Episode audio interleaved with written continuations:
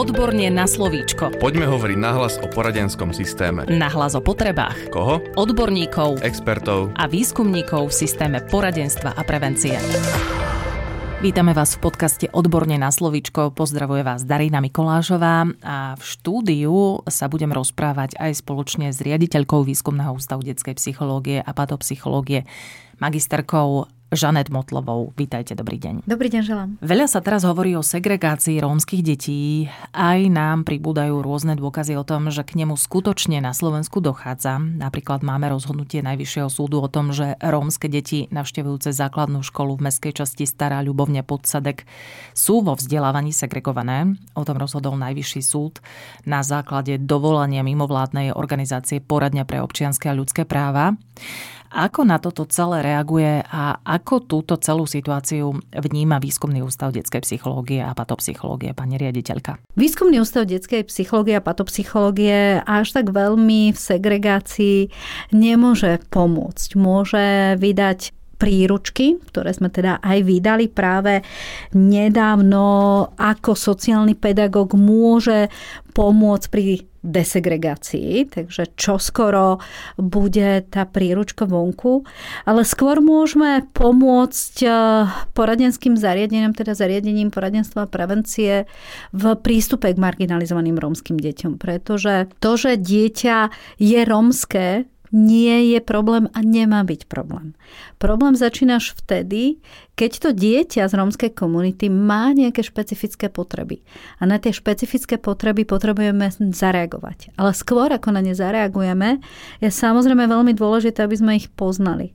A tam je ten priestor práve Výskumného ústavu detskej psychológie a patopsychológie, aby vytváral dostatočný zdroj, dostatočnú databázu nástrojov, príručiek, metodík, odborných postupov, ktoré nám doplnia štandardy, ktoré už sú teraz verejnené na stránkach Výskumného ústavu a pomôžu zariadeniam poradenstva a prevencie kvalitne diagnostikovať deti z marginalizovaných rómskych komunít, porozumieť ich špecifickým potrebám, porozumieť nástrojom, ktoré potrebujú na svoje vzdelávanie a potrebujú porozumieť a práve aj tomu inokultúrnemu premyšľaniu, z ktorého to dieťa v rámci svojej komunity, v rámci kultúry, v ktorej vyrastá, prichádza.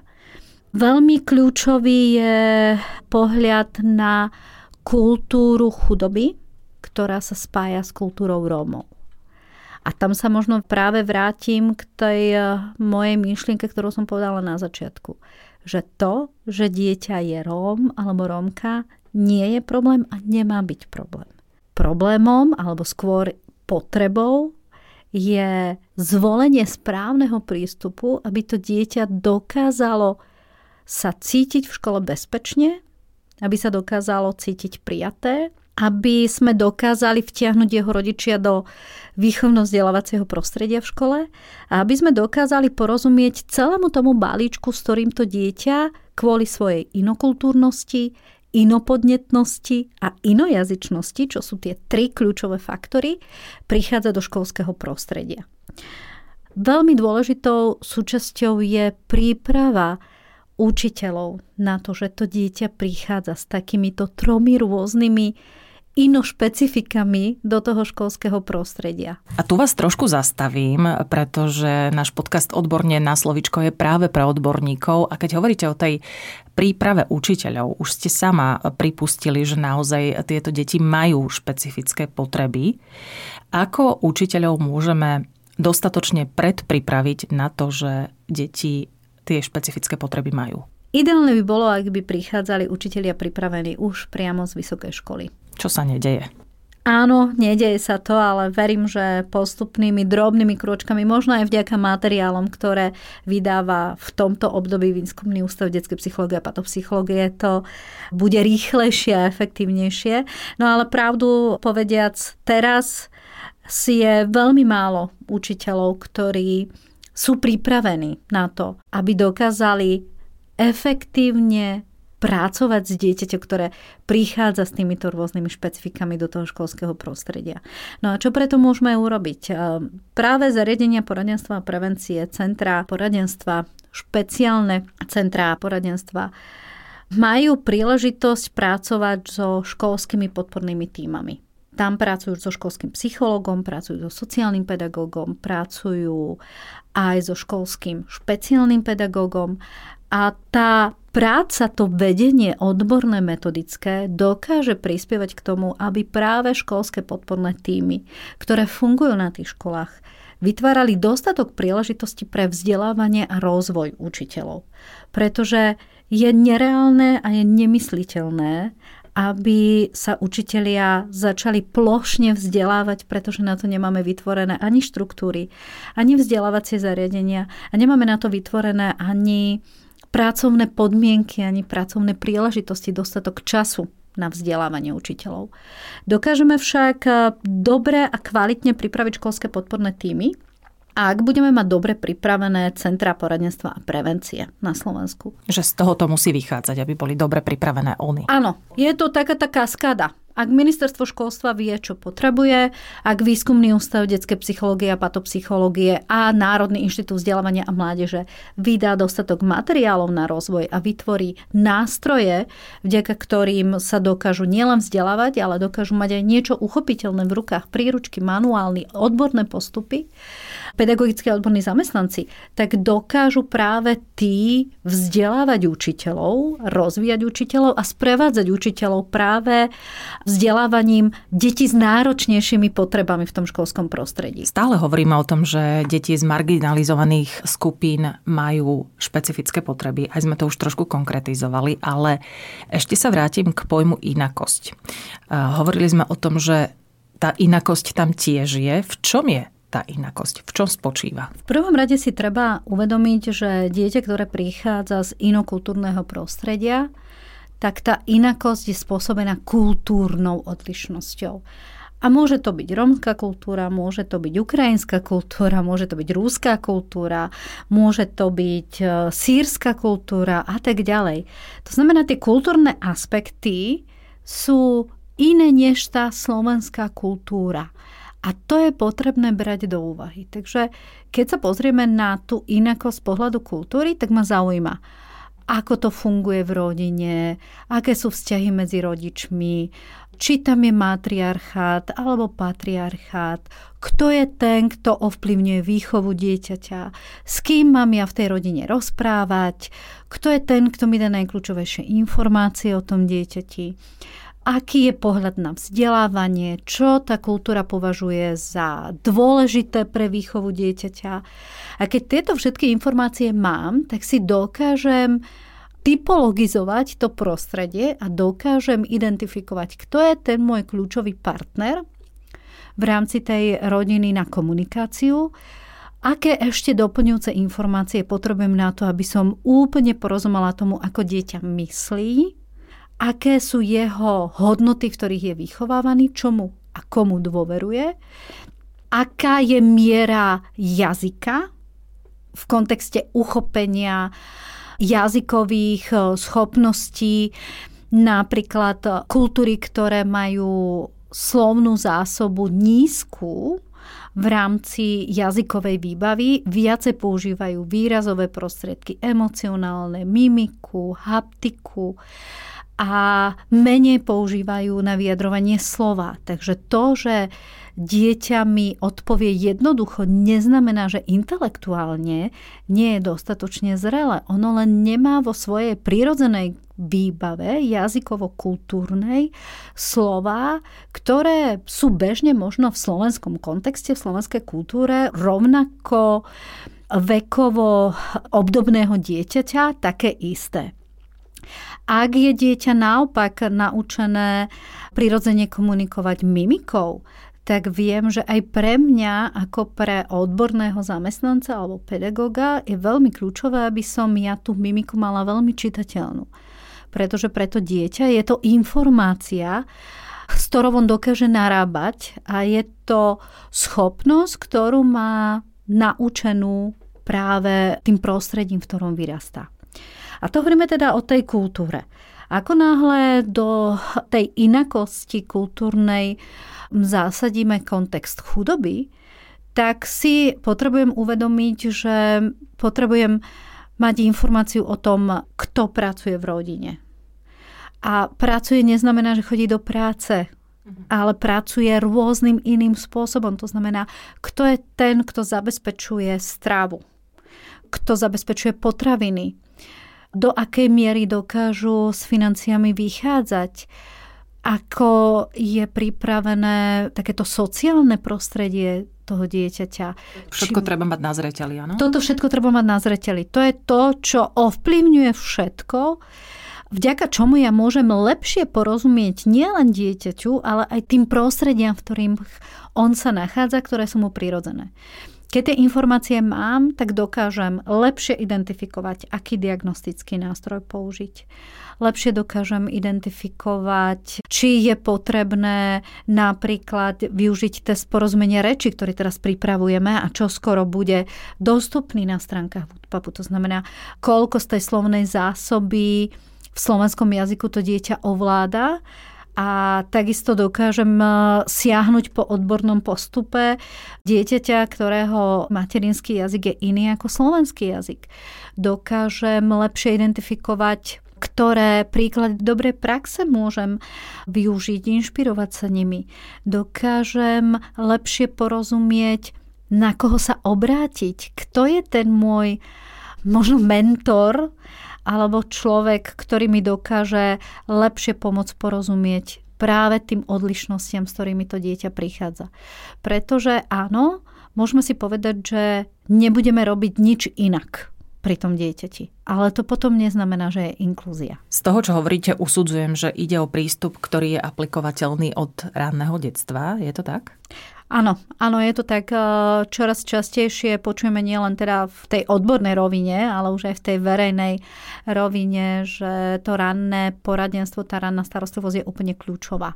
Áno, je.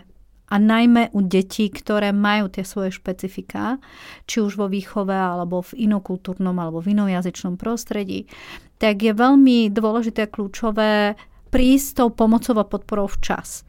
A to ranné poradenstvo, tá ranná starostlivosť nám tu príležitosť a priestor dáva. To, čo sme pripravili v rámci Woodpapu je súbor materiálov, súbor odborných postupov, príklad dobrej praxe, ako rannú starostlivosť vykonávať aké nástroje použiť, ako pracovať so vzdorom, ako pracovať s hraniciami vo výchove. Čo sú veľmi potrebné témy. A, a dôležité preto, aby to dieťa mohlo byť úspešné v tom našom výchovno-vzdelávacom procese, v tom školskom prostredí.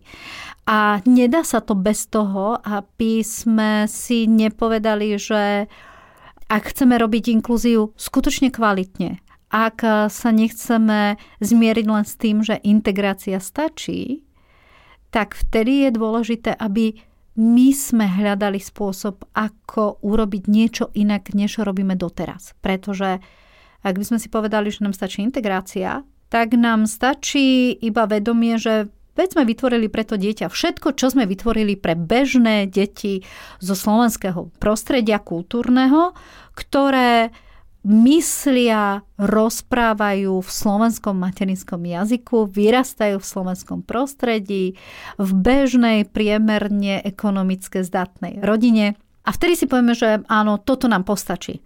Ale my už vieme, že nám to nepostačí. Že ak chceme robiť naozaj inklúziu dobre, tak potrebujeme vyrovnávať tie šance tým, že my dokážeme identifikovať tie potreby, ktoré to dieťa má pomenovať ich ako potreby, nepomenovať ich ako problémy a na tie potreby hľadať riešenia, ako tie potreby dokážem naplniť.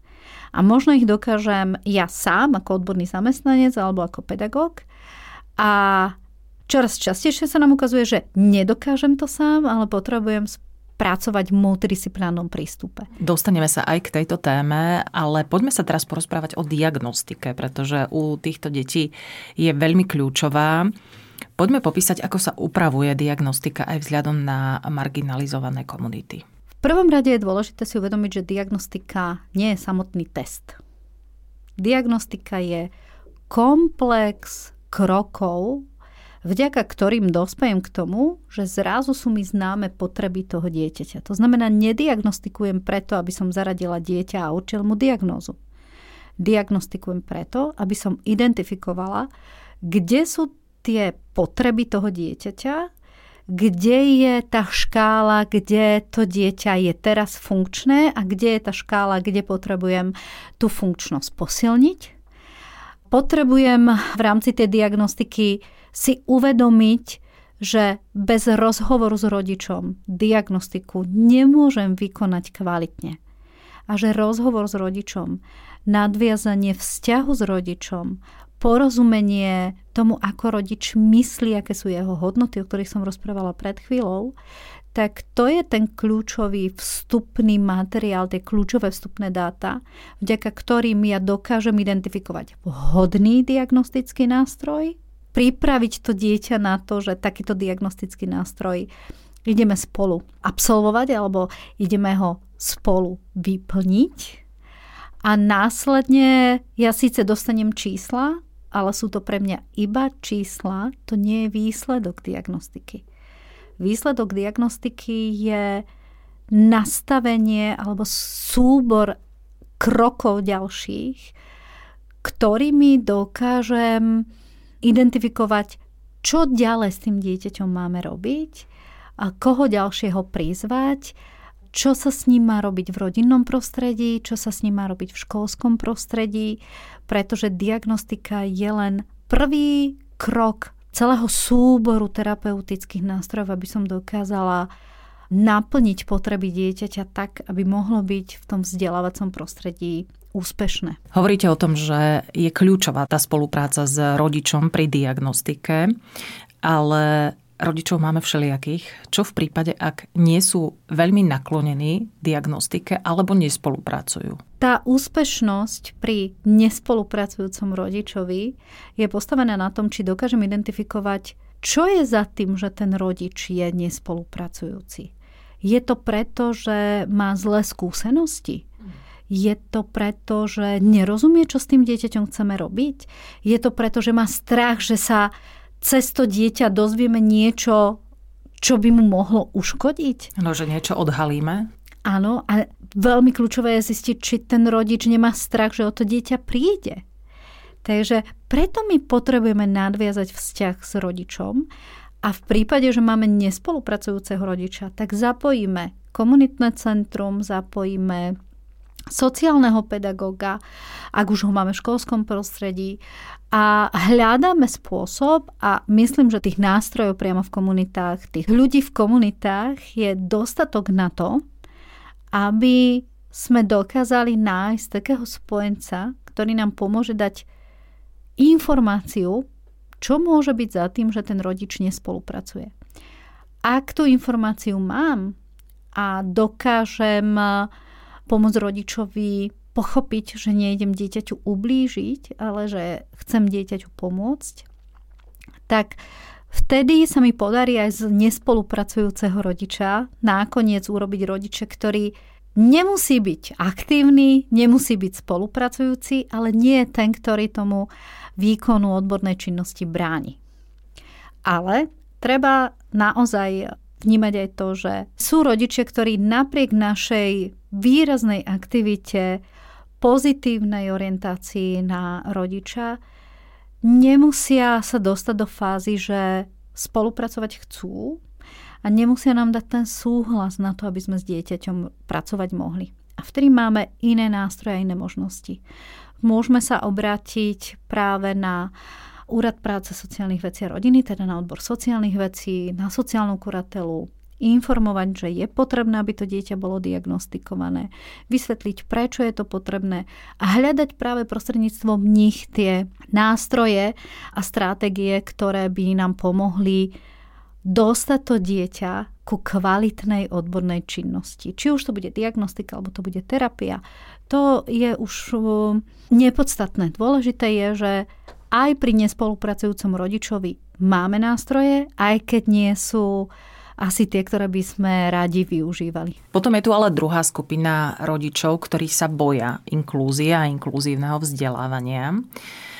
Sú pochopiteľné ich obavy, ale čo má urobiť odborný zamestnanec alebo učiteľ, aby odboral obavy rodičov z inklúzie? Čo by ste poradili?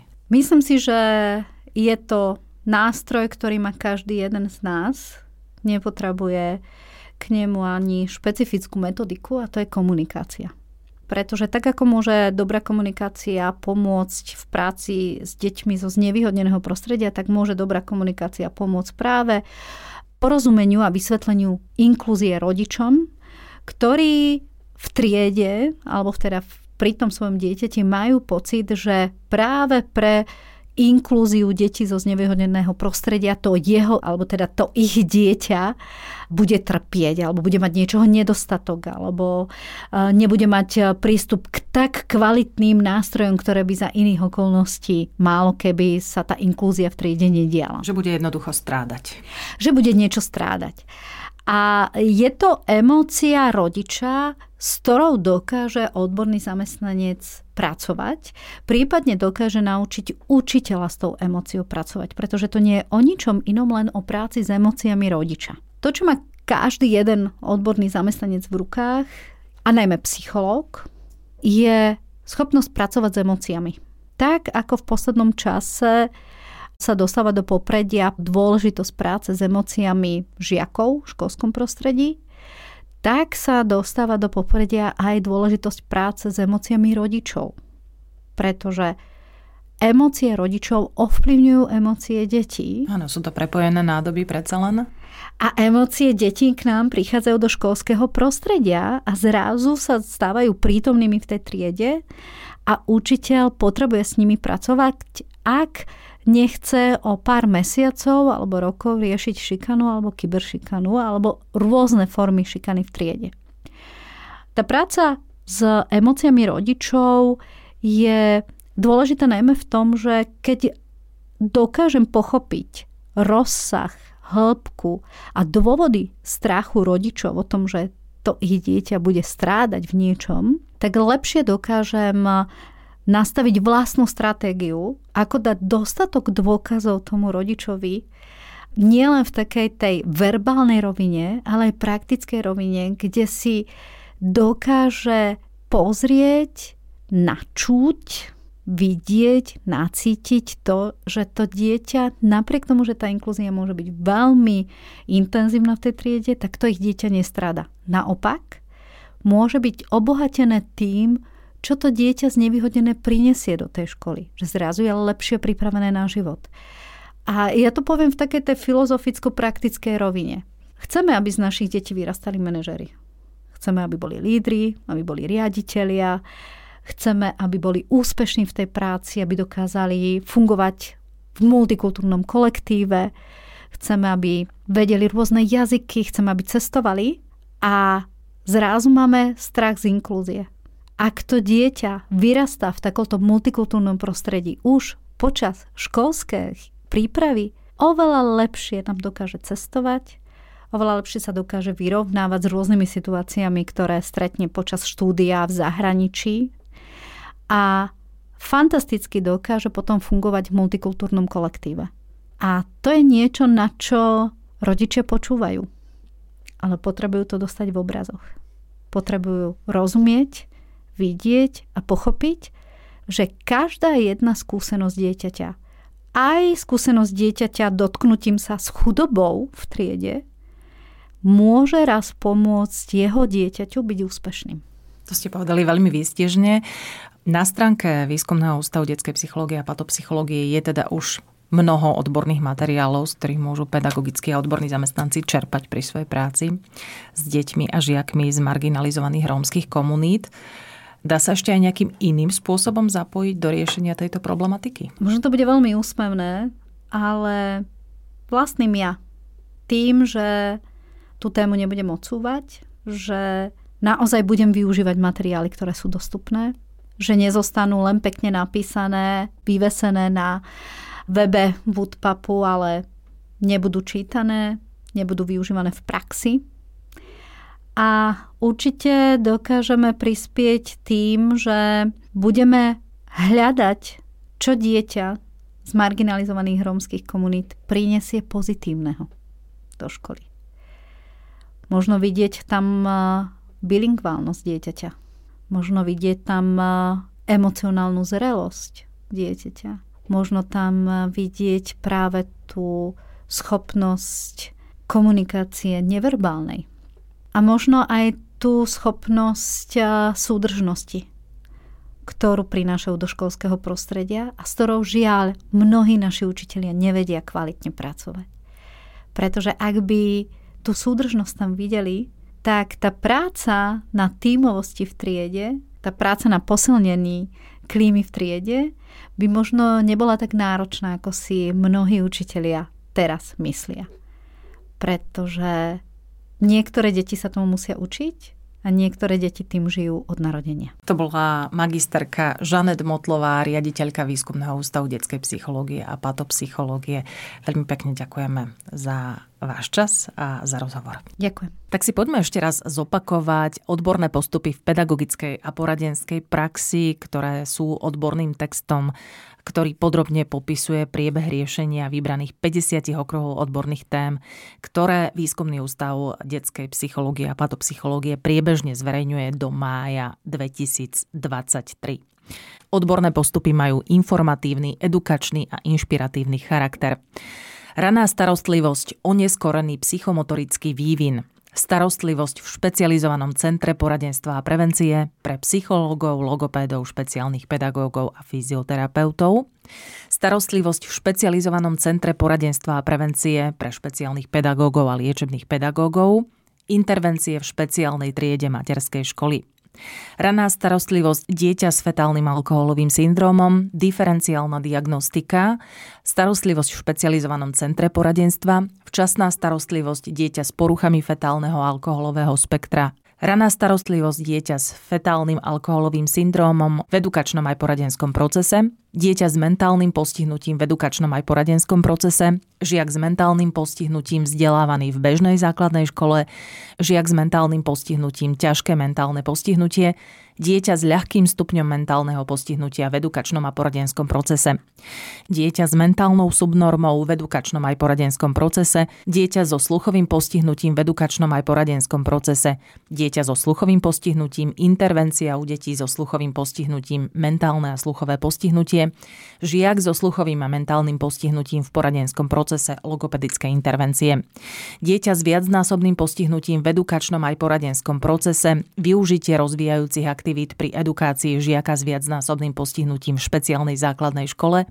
viacnásobné postihnutie, využitie bazálnej stimulácie u detí mladšieho školského veku, dieťa s viacnásobným postihnutím, využitie augmentatívnej alternatívnej komunikácie v logopedickej praxi, vývinové poruchy učenia v poradenskom a edukačnom procese, vývinové poruchy učenia diagnostika, vývinové poruchy učenia intervencia v základnej škole, dyslexia, diagnostika, intervencie, dyslexia prevencia, dyslexia depistážna diagnostika dyslexie a jej prediktorov v základnej škole, dyslexia intervencie v základnej škole a zariadení poradenstva a prevencie, diagnostika dyslexie a dysortografie v staršom školskom veku, dyskalkúlia, diagnostika intervencie, dyskalkúlia, porucha matematických schopností, dysortografia, diagnostika intervencie, dieťa a žiak s poruchami správania v edukačnom aj poradenskom procese, Dieťa a žiak s poruchami správania v reedukačnom centre. Školská spôsobilosť, diagnostika aj z pohľadu špecifik diagnostiky pri deťoch zo SZP, ŠVVP s mentálnym postihnutím. Školská spôsobilosť, školská spôsobilosť dieťaťa z marginalizovanej rómskej komunity. Školská spôsobilosť, diagnostika školskej spôsobilosti v prípade výnimočného prijatia dieťaťa na plnenie povinnej školskej dochádzky pred dovršením 6. roku veku tzv. predčasné zaškolenie. Dieťa s enurézou, enkoprézou v edukačnom aj poradenskom procese. Dieťa s úzkostnými poruchami v edukačnom aj poradenskom procese. Zvládanie úzkosti dieťaťa spojenej s výraznými životnými zmenami. Zvládanie a predchádzanie úzkosti dieťaťa spojenej s prechodom z materskej školy a adaptáciou na základnú školu. Deti a mladí ľudia, ktorí sa identifikujú ako gejovia, lesby a bisexuáli v edukačnom a poradenskom procese. Deti a mladí ľudia s transrodovou identitou a rodovo rozmanití v edukačnom aj poradenskom procese. Dieťa a záškoláctvo. Dieťa a záškoláctvo reedukačné centrum. Dieťa a záškoláctvo v poradenskom aj edukačnom procese. Dieťa experimentujúce s psychoaktívnymi látkami v edukačnom aj poradenskom procese. Vybrané metódy poradenskej činnosti poskytovanej žiakom experimentujúcim so psychoaktívnymi látkami. Dieťa experimentujúce so psychoaktívnymi látkami z pohľadu reedukačného centra. Prevencia rizikového správania v edukačnom aj poradenskom procese dieťa s predlžením povinného predprimárneho vzdelávania a jeho rozvoj v poradenskom a edukačnom procese. Dieťa s pokračovaním plnenia povinného predprimárneho vzdelávania a jeho rozvoj v poradenskom aj edukačnom procese. Dieťa s predlžením povinného predprimárneho vzdelávania a jeho rozvoj v poradenskom aj edukačnom procese. Školský špeciálny pedagóg v materskej škole dieťa s iným materinským jazykom ako slovenským alebo dieťa z iného kultúrneho prostredia v poradenskom a edukačnom procese. Dieťa s rómskym materinským jazykom, dieťa s odlišným materinským jazykom v poradenskom a edukačnom procese dieťa cudzincov. Dieťa z dysfunkčného rodinného prostredia v edukačnom aj poradenskom procese, práca s dysfunkčnou rodinou v prípade rozvodu prejavy radikalizácie a extrémizmu, hoaxy, extrémistické ideológie, sociálne skupiny potláčajúce základné ľudské práva v edukačnom procese aj poradenskom procese.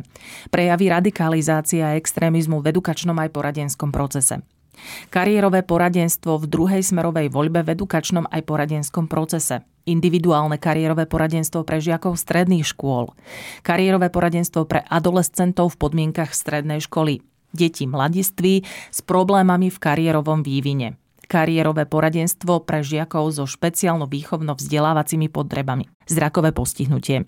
Kariérové poradenstvo v prvej smerovej voľbe v edukačnom aj poradenskom procese. Proces kariérového poradenstva u žiakov končiacich ročníkov základných škôl. Dieťa s telesným postihnutím v edukačnom aj poradenskom procese. Dieťa s poruchami aktivity a pozornosti v poradenskom a edukačnom procese. Dieťa s poruchami aktivity a pozornosti v centre poradenstva a v škole. Psychologické intervencie v poradenskom centre pre dieťa s poruchou aktivity a pozornosti. Dieťa s poruchami aktivity a pozornosti, preventívna činnosť s triednym kolektívom dieťaťa s ADHD a ADD. Dieťa po udalosti s traumatickým potenciálom. Smútkové poradenstvo a dieťa v edukačnom aj poradenskom procese dieťa so psychosomatickým ochorením, dieťa s rodičom s duševným ochorením, týrané dieťa v edukačnom aj poradenskom procese, sexuálne zneužívané dieťa v edukačnom aj poradenskom procese, ako viesť rozhovor so suspektnou obeťou, dieťa ako obeť groomingu, prevencia sexuálneho zneužívania v organizáciách. Toto všetko nájdete na stránke Výskumného ústavu detskej psychológie a patopsychológie. Podcast Odborne na slovíčko sa realizuje vďaka podpore z Európskeho sociálneho fondu a Európskeho fondu regionálneho rozvoja v rámci operačného programu Ľudské zdroje. Odborne na slovíčko.